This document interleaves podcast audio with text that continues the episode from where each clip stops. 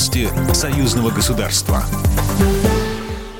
Здравствуйте, в Екатерина Шевцова. Россия и Беларусь намерены расширять взаимодействие по интеграционной и экономической повестке. Об этом агентству ТАСС сообщил госсекретарь Союзного государства Дмитрий Мезенцев, комментируя итоги заседания группы высокого уровня Совета министров Союзного государства. По его словам, углубление сотрудничества не затрагивает вопросы суверенитета двух стран. На заседании рассмотрели вопрос взаимного признания документов о вакцинации от коронавируса, расширение практики использования национальных платежных систем, сотрудничество в области цифрового документа оборота и микроэлектроники электроники. Постоянному комитету союзного государства поручено подготовить проекты протокольных решений и представить их на подписание сопредседателем группы высокого уровня.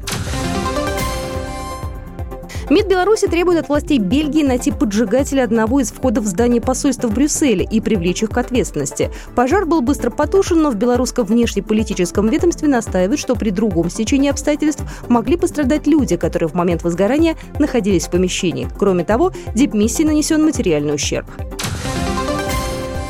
Беларусь и Амурская область увеличат взаимные поставки продовольственных товаров и сельхозхозяйственной продукции. Об этом договорились на совместном заседании рабочей группы по развитию сотрудничества, которое прошло в режиме видеоконференции. Беларусь поставляет в Амурскую область сельскохозяйственные и продовольственные товары, продукцию химической отрасли и промышленного производства. Обратно белорусы везут соевые бобы для комбикорма и другие товары. Республика также планирует активизировать сотрудничество торговыми сетями российского региона. Белорусы собираются нарастить экспорт изделий машин машиностроения и товаров концерна «Беллехпром». А в рамках выставки «Промэкспо», которая пройдет в ноябре этого года в Минске, запланирована встреча большой делегации из Амурской области с белорусскими коллегами.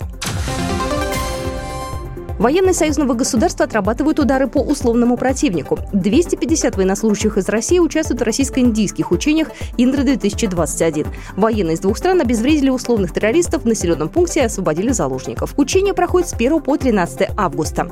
А на Горском полигоне в Гродненской области завершился второй этап учений погранвойск Беларуси. Об учениях Александр Вольфович, государственный секретарь Совета безопасности Республики Беларусь.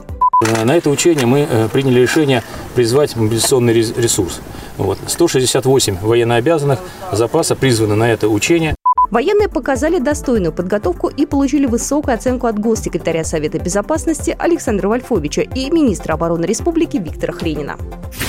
Программа произведена по заказу телерадиовещательной организации Союзного государства. По вопросу размещения рекламы на телеканале «Белрос» звоните по телефону в России 495 637 65 22. В Беларуси плюс 375 44 759 37 76. Новости Союзного государства.